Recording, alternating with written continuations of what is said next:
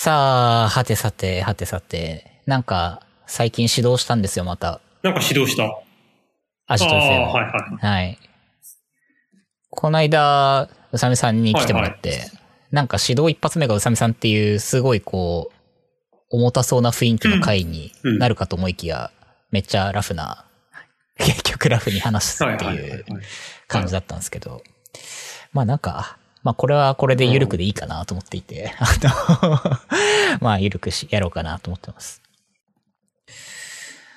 えー今日は、えー岡本さんとそーだいさんに来てもらってます。こんにちは。よろしくお願いします。お願いします。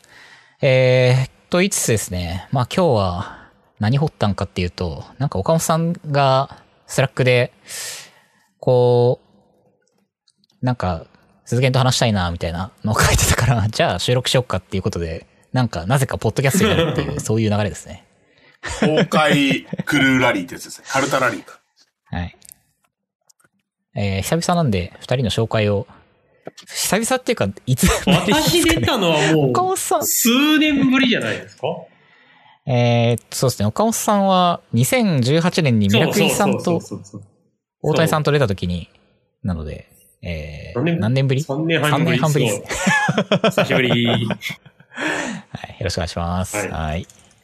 総大さんはいつか、いつだろうな？僕は僕の本が出た時に、かっちゃんと一緒に出たぐらいじゃないかな。そうですね。2019年なんで、2019年3月ですね。なんで、はいまあこれまた3年ぐらい経つっていう、早いですね。はい。よ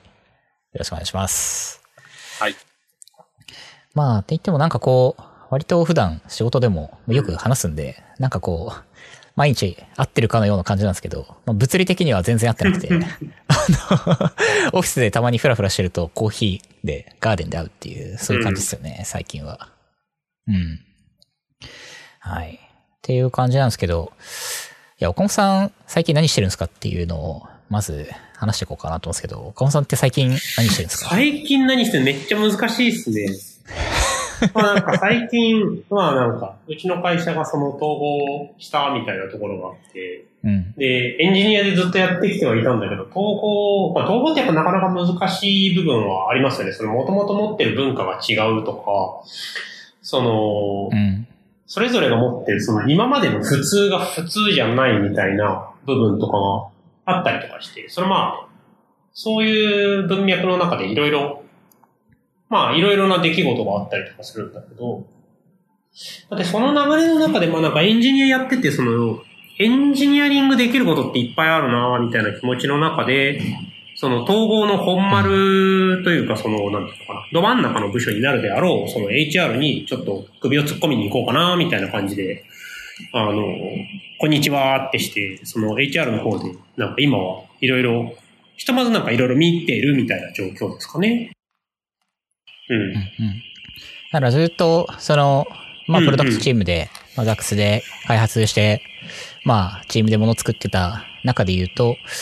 まあ、今年2022年に入って、まあ、先週僕もデブ、うん。デブサミで、あの、コカさん。と相談したりしましたけど、まあ、経営統合で、まあ、ボヤージュグループがなくなるっていうのもあり、実際、この2022年から、本社機能というのが、まあ、いわゆる本社機能、コーポレート、うんうんまあ、人事とか、ファイナンスとか、その辺が一緒になったんですよね。だから、というのもあり、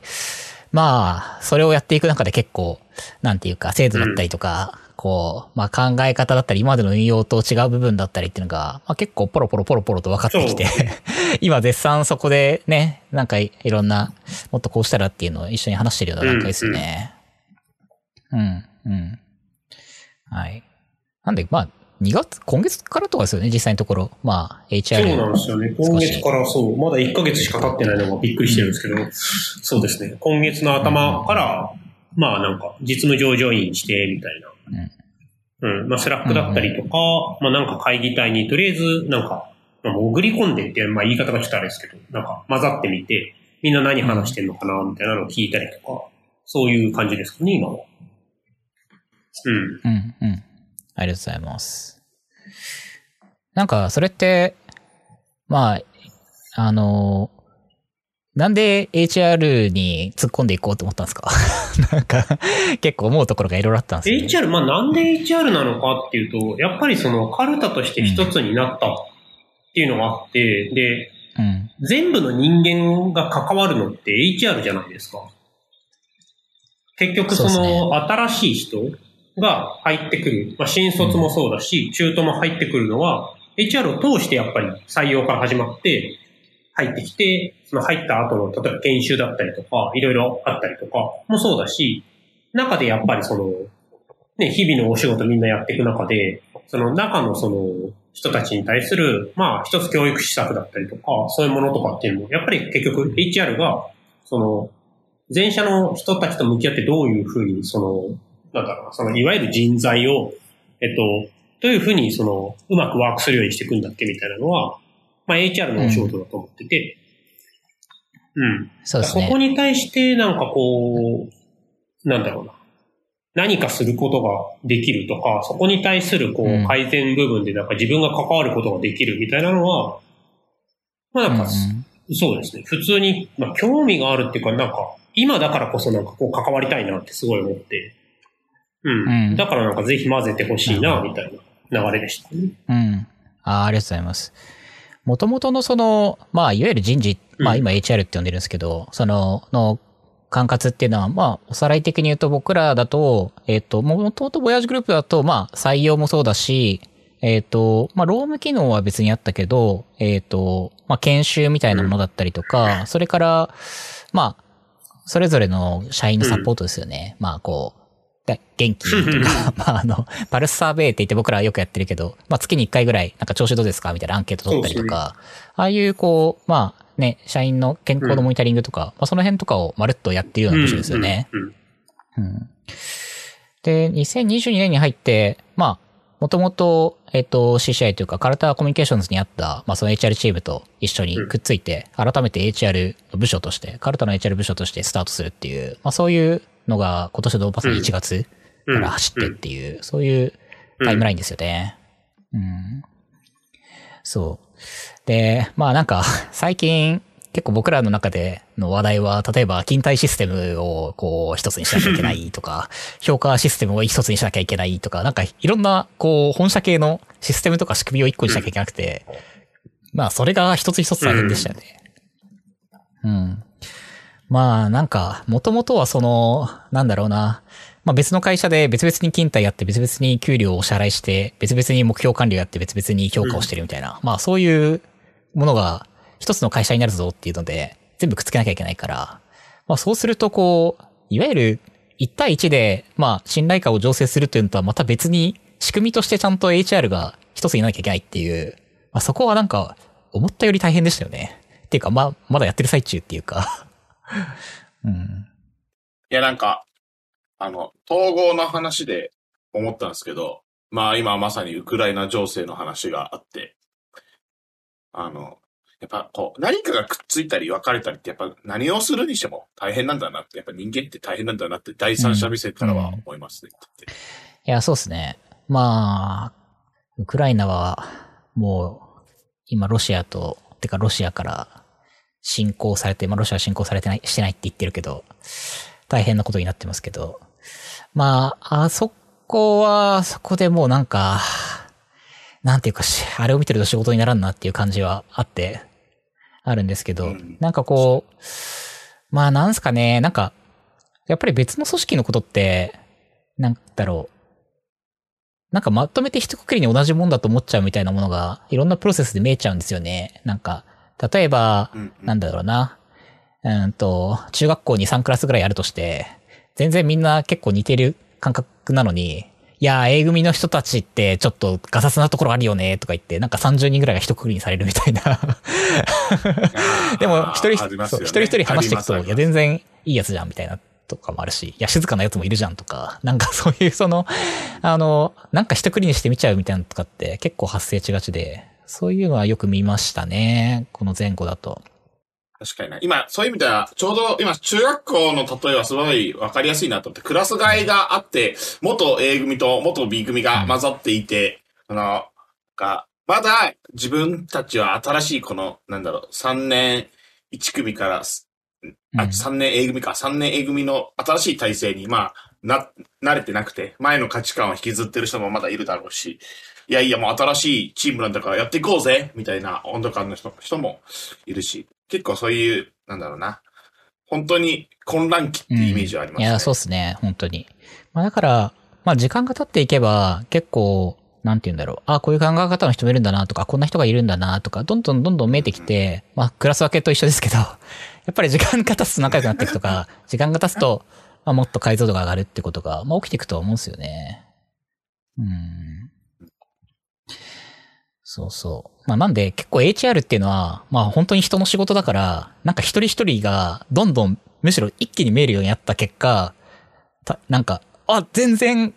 えてること違うみたいなことがバンと見えて、やべえって、うん。真っ先になるっていうか、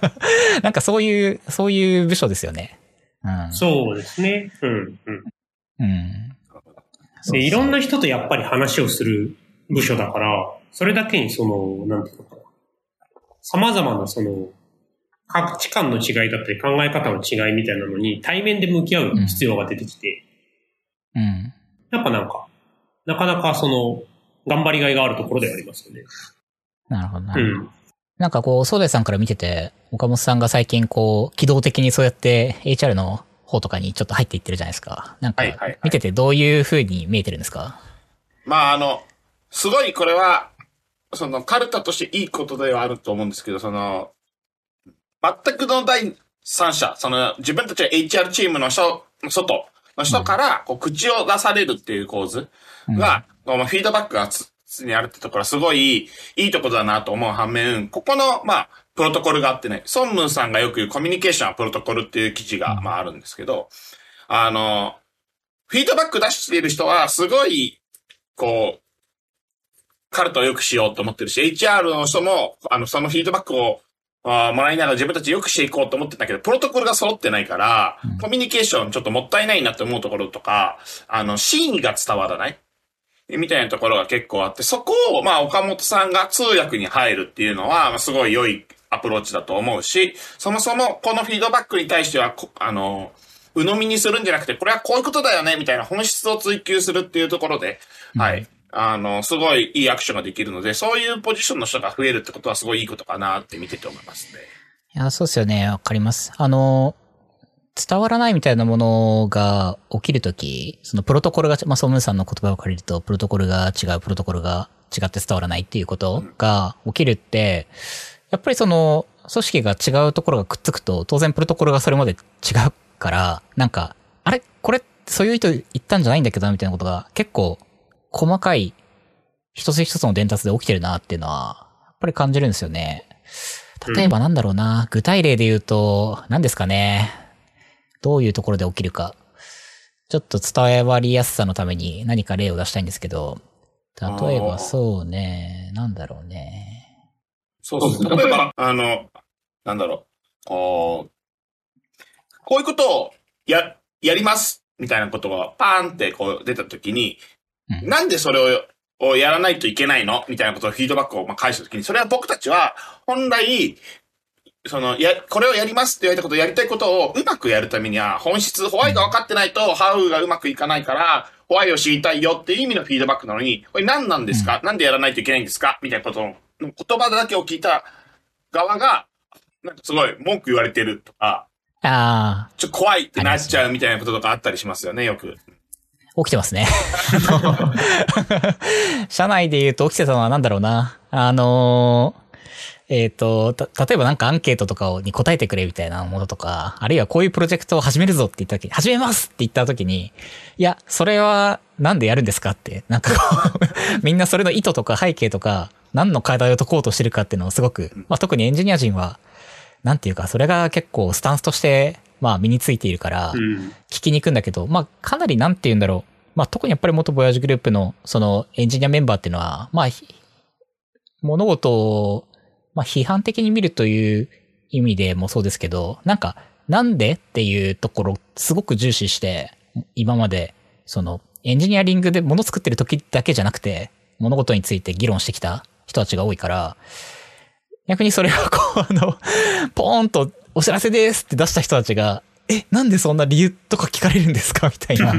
ことが結構起きるなーっていうのは、あの、今やもそうですけどありますよね。そう、そうですよね。うん、うん、うん。なんか素朴な質問なんですけどね。なんかその、尋ねてる方からすると、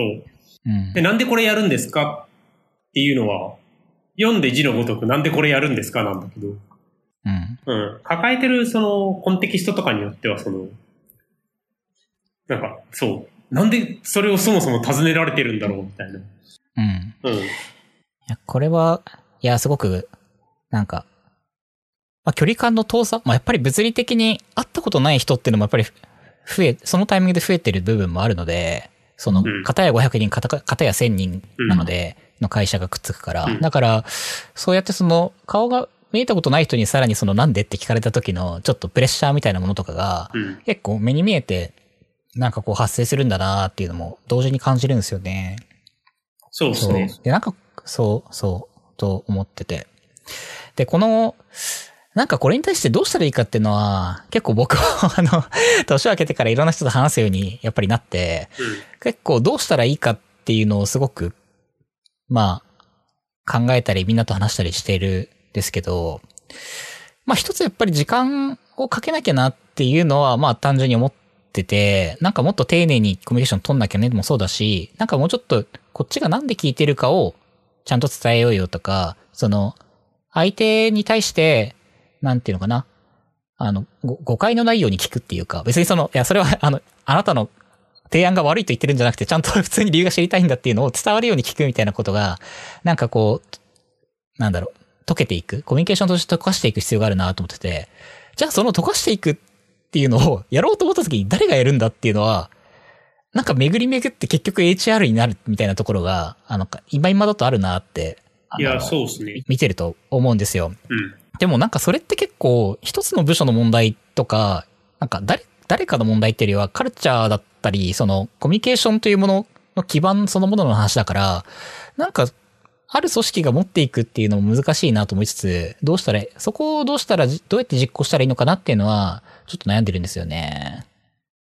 ああ、なるほどな。うん。ああ、だから、んまあ言ってることは、あれですか、その HR だけが担うっていう話ではなくて、それぞれで機能するようにはどうすればよいか、みたいな話ですかね？ああ、そうですね。だからなんか、コミュニケーションって別に HR だけがするわけじゃないじゃないですか。うん、うん。でもなん、なんとなく、その HR の人たちがコミュニケーションの基盤を作ったり、みんなが安心安全に、あの、仕事する環境を作るみたいなことを、うん。あの、もちろん思想を持って作っていく部署うん。だから、なんか、ミッションとしてはいいんですけど、うんまあ、言うて、の即効性がある施策が打てるかっていうと、それもまた難しい。なんか、あ、お前その聞き方が悪いぞみたいなことを、まあ、突っ込んでいけば 治っていったりするかもしれませんが、はい、はい。もうちょっと積み重ねだと思うんで、うん、うん。なんかそういうものをどういうふうに、なんだろうな、組織の中で変えていくのがいいのかなっていうのは、よく考えてるんですよね。うん。結構、なんか、そう、すごい様々な問題があるから、結構な難しさがあるなと思っていて、なんか、問題がいっぱいあるんですよね。いっぱいっていうか、その、今のこの、コロナにおけるそのリモート環境下みたいな、リモートあるいはハイブリッド環境下における、えっと、問題もあるし、その、うんそもそも抱えてる背景が異なる人たちが、えっと、一つのチームになろうとしているっていうところにおける課題もあるし、なんかそういう、なんていうのかな。その多分合わせ技で来てるっていうのは、なんかすごい今、ちょうど難しいところなんだろうな、みたいなのは、やっぱり思うんですよね。で、個別のチームって、その、例えば事業部、いわゆる外に向けてお仕事をしているチームと、えっと、バックオフィスとしてその中に向けたお仕事をしているチームとっていうのはやっぱあるですけど、うんなんかその、なんだろうな、すべてのチームがそもそもそのハイブリッドだったり、リモートだったりっていうのに、その、なんかすごいいい感じに適応してできてるかっていうと、おそらく多分それは必ずしもそうではなくて、そうな部署もあるし、そうじゃない部署もあるみたいな状況の中で、なんか、なんていうのか。さっき言ってたみたいな、その、抱えてる前提が違ったりとかするゆえの、その、なんていうのか。意図がうまく汲み取れてない、プロトコルが噛み合ってないみたいな問題を調整する方法がなんか、うまくよりどころが作れてないっていうのも結構でかいんじゃないかなと思ってるんですよね。ああ、それはなんかプロトコルを作ろうみたいな話ですか？なんていうのかな？えっ、と、リアルな場でのコミュニケーションっていうのに頼ったうん、その構造、うん例えば、組織対組織のやり取りっていうのが前提になっていて、例えば、なんだろうな。うーんと、ちょっと具体的ではないかもしれないですけど、うんなんか経費申請を全部紙でやっていたとするじゃないですか。はいはいはい。で毎回領収書を出さなきゃいけないっていうプロトコルがあったとして、うんまあ、それは口頭で、しかも何か補足しなきゃいけない経理の人みたいな。うん。みたいなワークフローとかプロセスを、あ、あいろんな意味で、まあそれはちょっと自分的な話ですけど、何か意思決定のプロセスでそれが挟まるみたいなことを前提に、うん。組織ができている場合、なんか、それは変えなきゃいけないっていうのはコロナにおいて多分そうだと思うんですけど。なんかそういうその意思疎通の、なんかこう、あるいは意思決定の、うんなんかこう、プロトコルを部署間で作るみたいな、なんかそういう話なんですかね。ああ、いや、なんかどっちかっていうと、その、なんていうのかな。例えばバックオフィス、まあ HR に限って今言ってみますけど、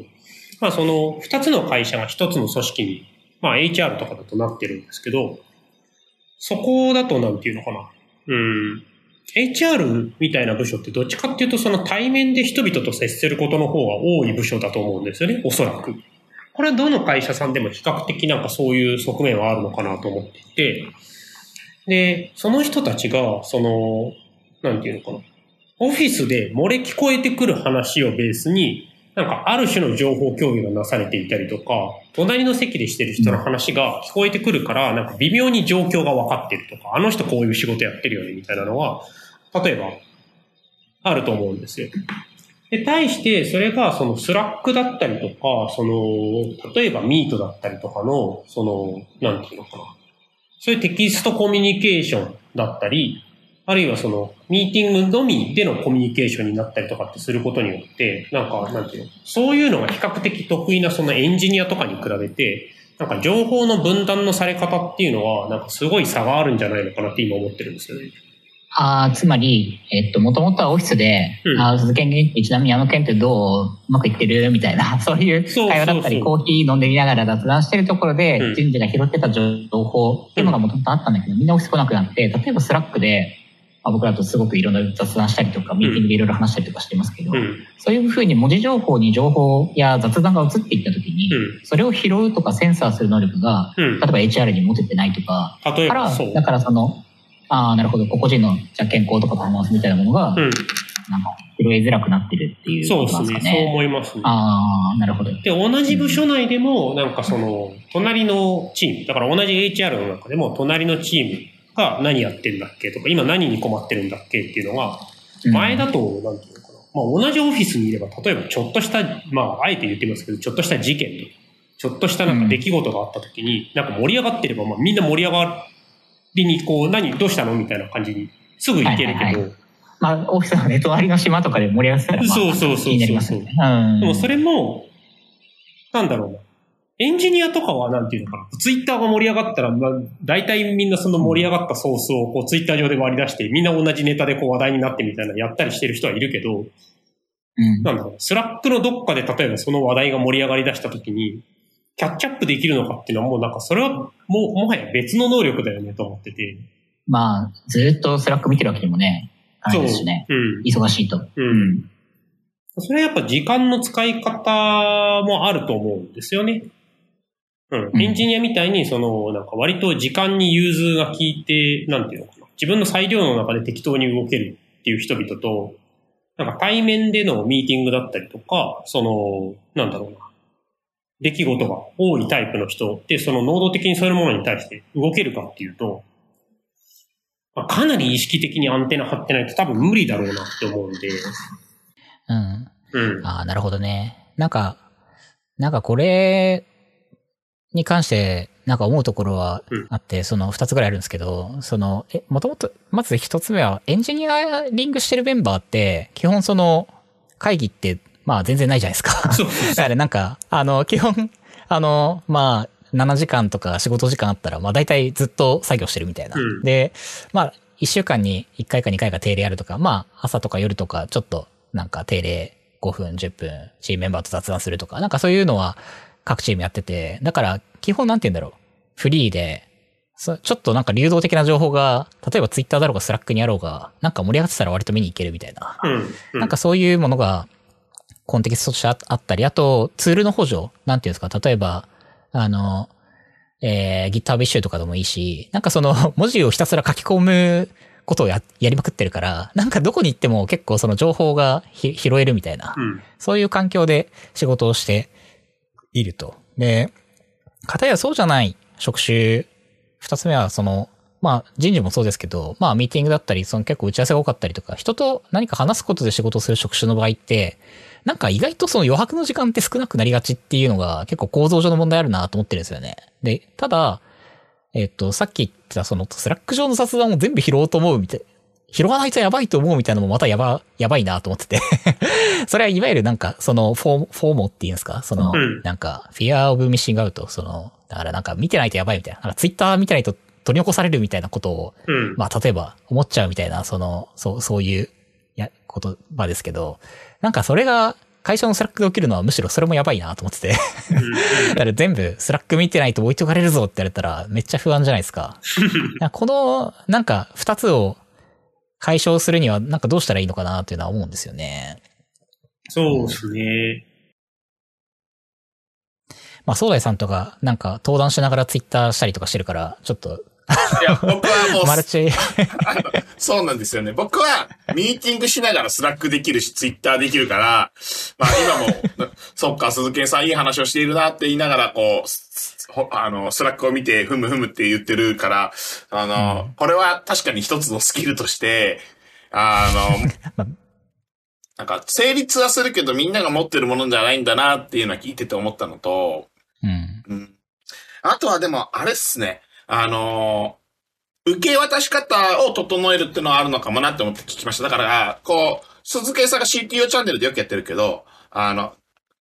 サマリーを定期的に出してあげて、うんあなたはこのサマリーだけ見てください。そうすると余白の時間で見るだけでも十分ですよね。みたいな形で、サマリーだけ渡すみたいな文化を作ってあげるとか、まあ、プロトコルの整理みたいなのはあるだろうなと思ってて、で、今の話を聞いてて、人と人、まあ、その、元 CCI の人、ボヤージュグループの人がまあくっついて、で、人がまあ文化を作っていくわけですけども、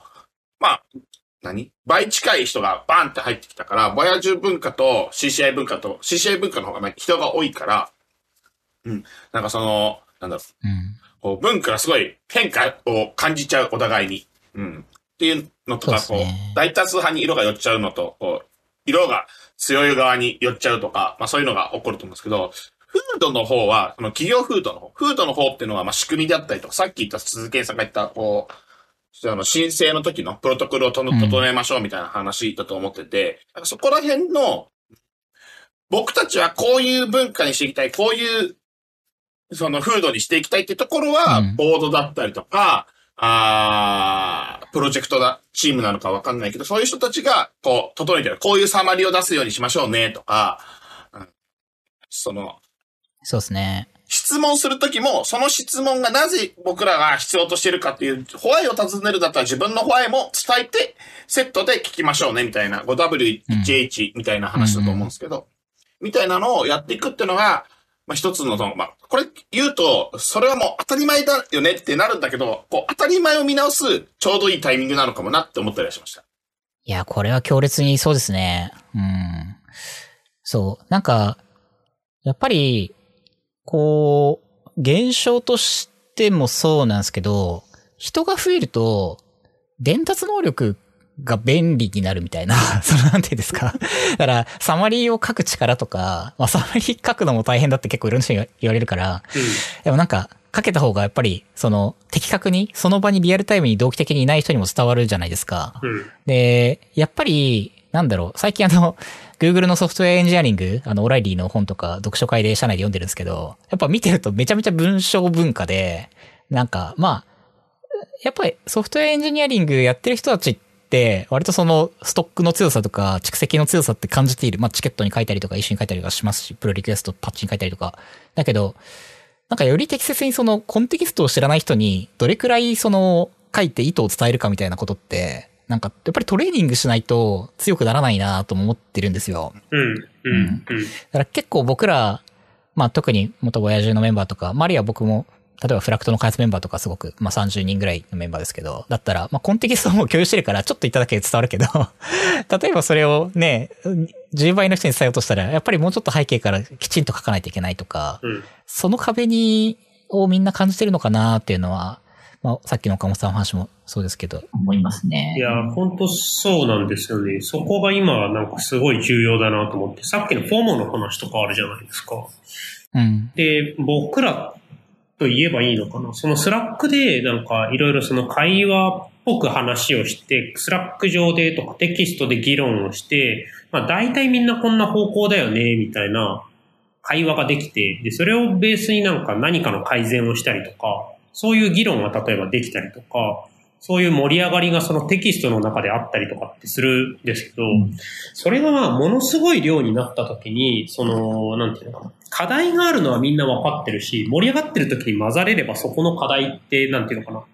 まあ、分かる分かるみたいな感じではあるんだけど、さっき言ったようにその時間に縛られるようなお仕事をしている人も当然いて、そうすると議論に乗れなくて、でも、一過性でそこ過ぎちゃって、本当にその課題の根本って何なんだっけとか、解決できたんだっけとか、いうのって、なんか、ちゃんとなされてないんですよね。まあ、全部をちゃんとすればいいかっていうと、それもまた違うとは思うんだけど、でも、なんかな、みんな思ってるんだけど、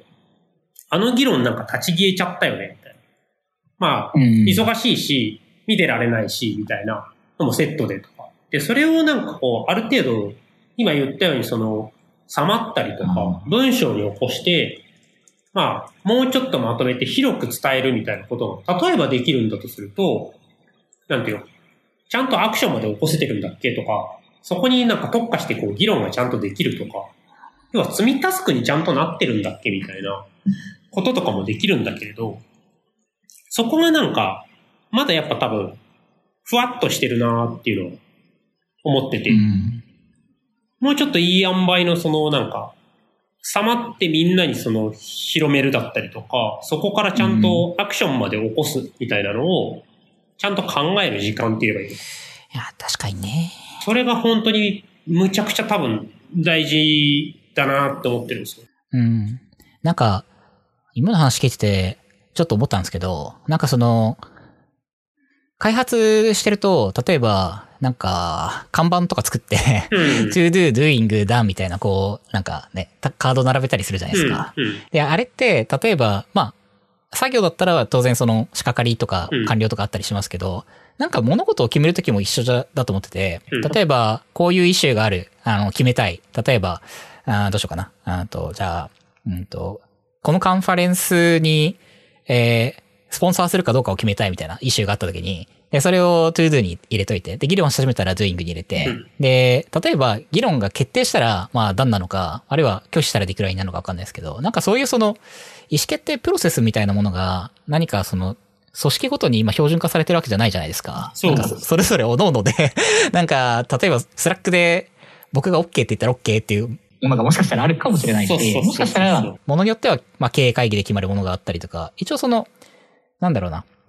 会社のあの、取り決めうん。あの、ルールとして、こ例えば決済が何円以上や CFO が承認しないとダメとか、まあ、ああるんですけど、ああいう大きいくくりのもの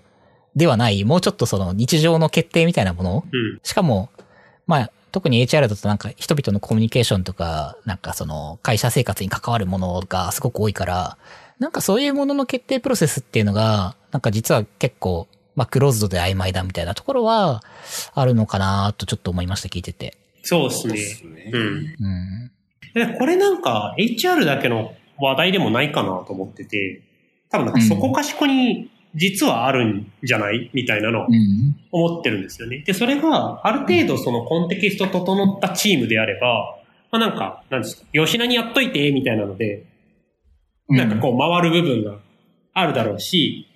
なんか本当に重要なんだったら話題として再燃したりとかするから、うん。なんかチーム内だったら拾えるし、まあ忘れててもある程度大丈夫とか、もうセットであると思うんだけど、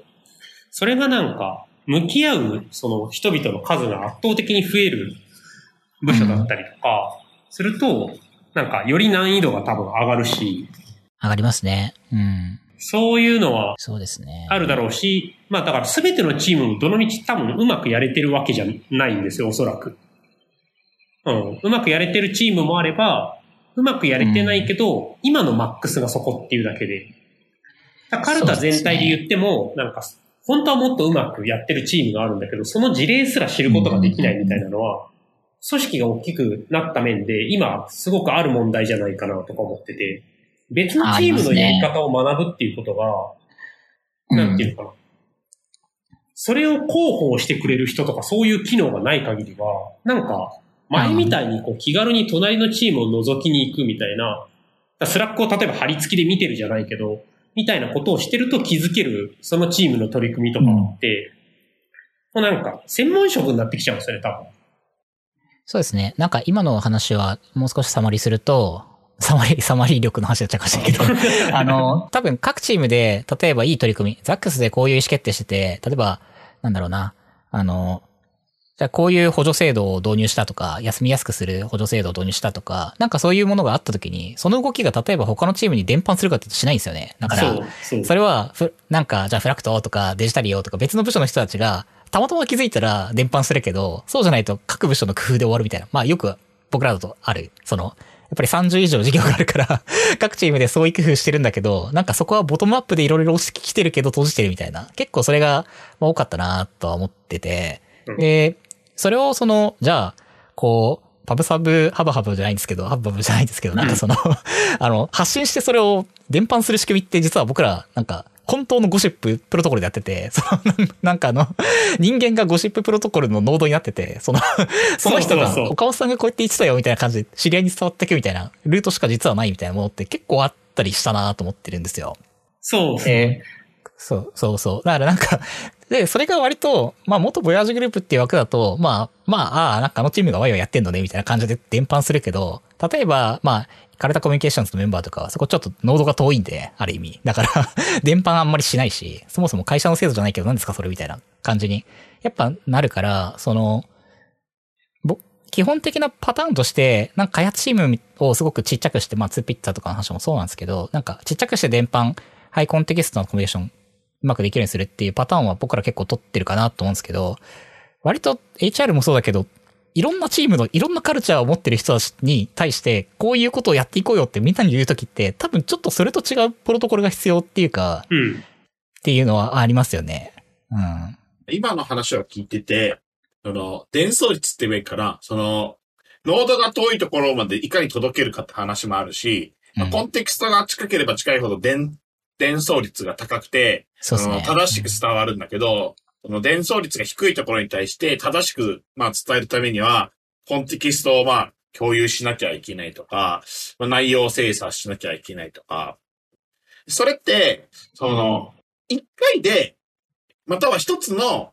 文章で全てにアクションしようとするから、あのうん。最大公約数を取ろうとすると、なんか足りないまたは多すぎるみたいな、それぞれどっちつかずにもなる話かなと思ってて、例えば同じ内容なんだけど、なんか、社内向けと社外向けに出すってことはよくある話じゃないですか。それはスコープが違うから、内容も変わるし、見せ方も変わるよね、みたいなことは、社内の中でもスコープが違うものに合わせて、ハウを変える、または、こう、同じものだけど何回もアウトプットするみたいなことはあってもいいのかなって今聞いてて思いました。あ、それはありますね。みんな意外と一回打ったら、みんなちゃんと読んでくれたって思いがちとか。そうそうそうそうそうそう。うん。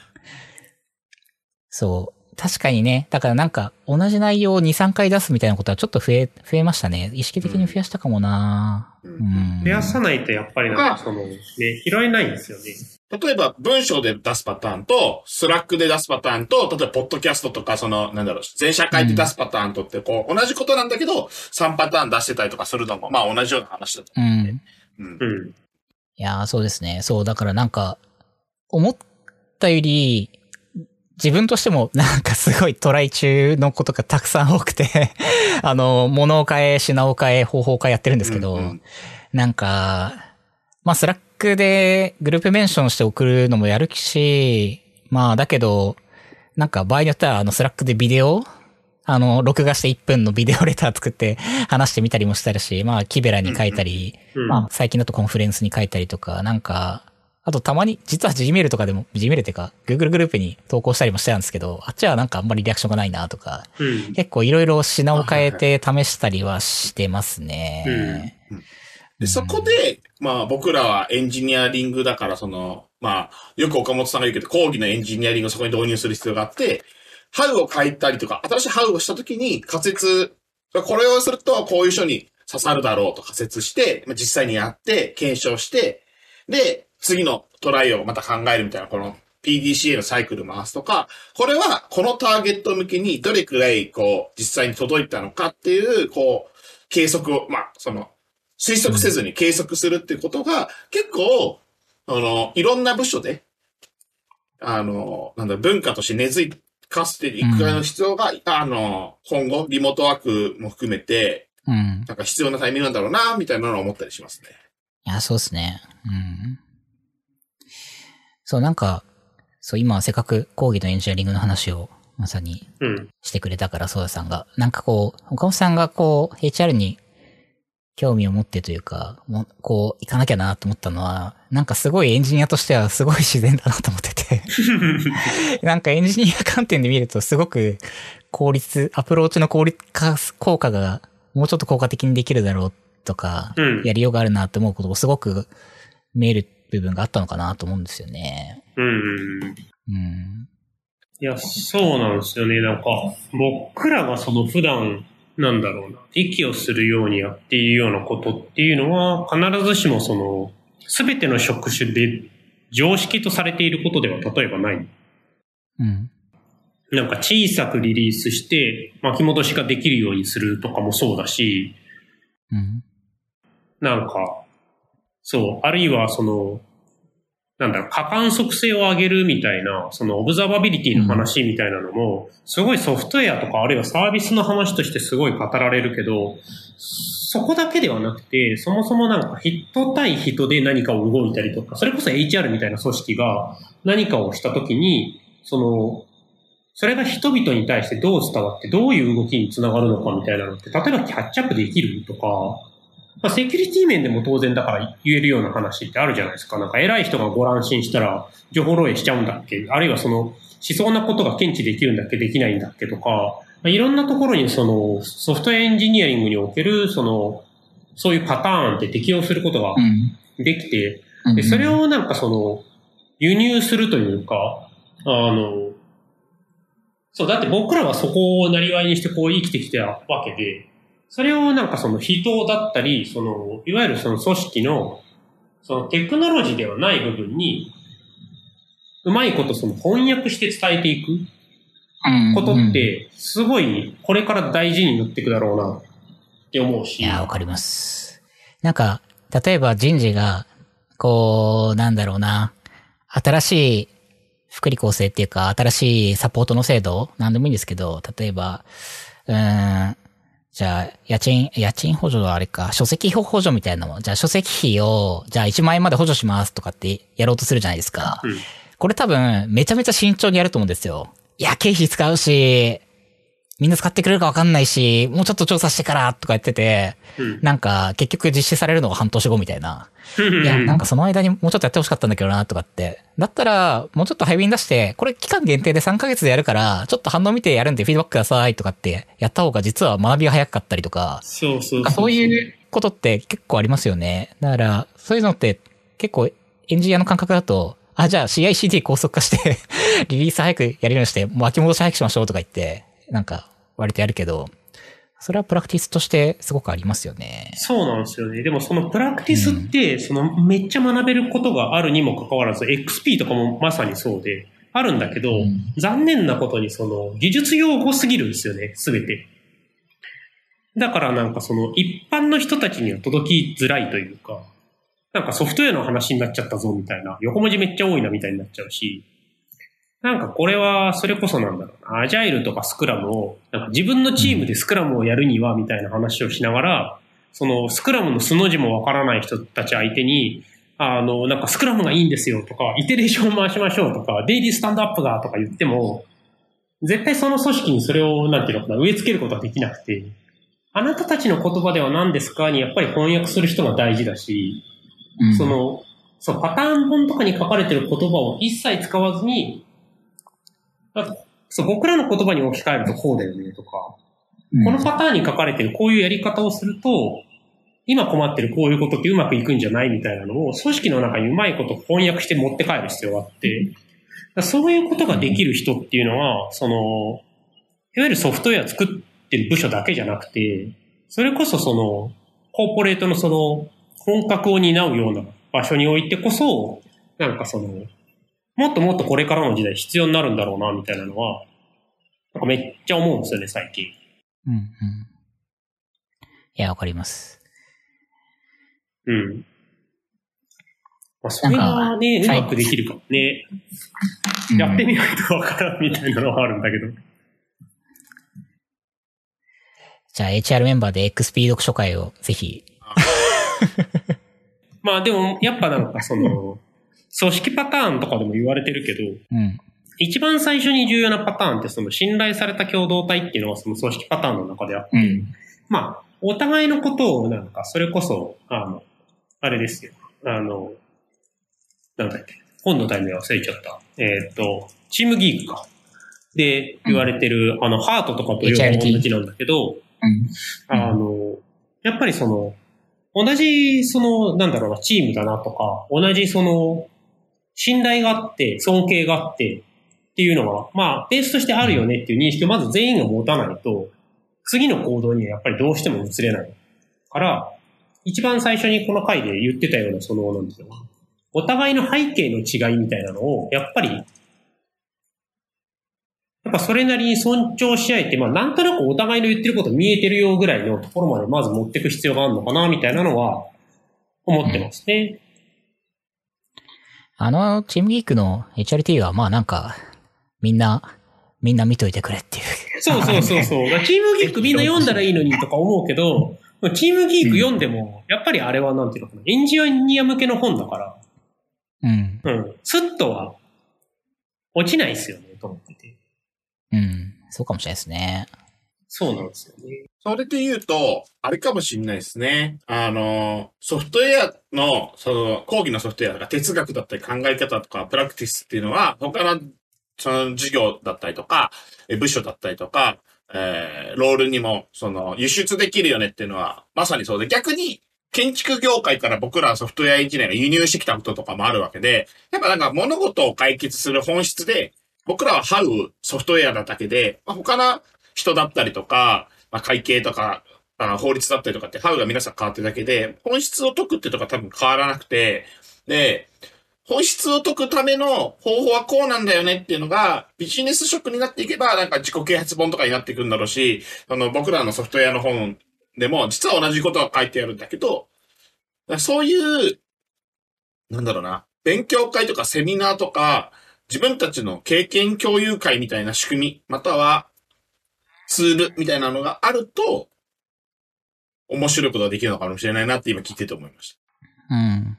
まあそこを翻訳して伝わるように、そうそうソフトウェアの言葉を抜きにして、うん。っていうのは、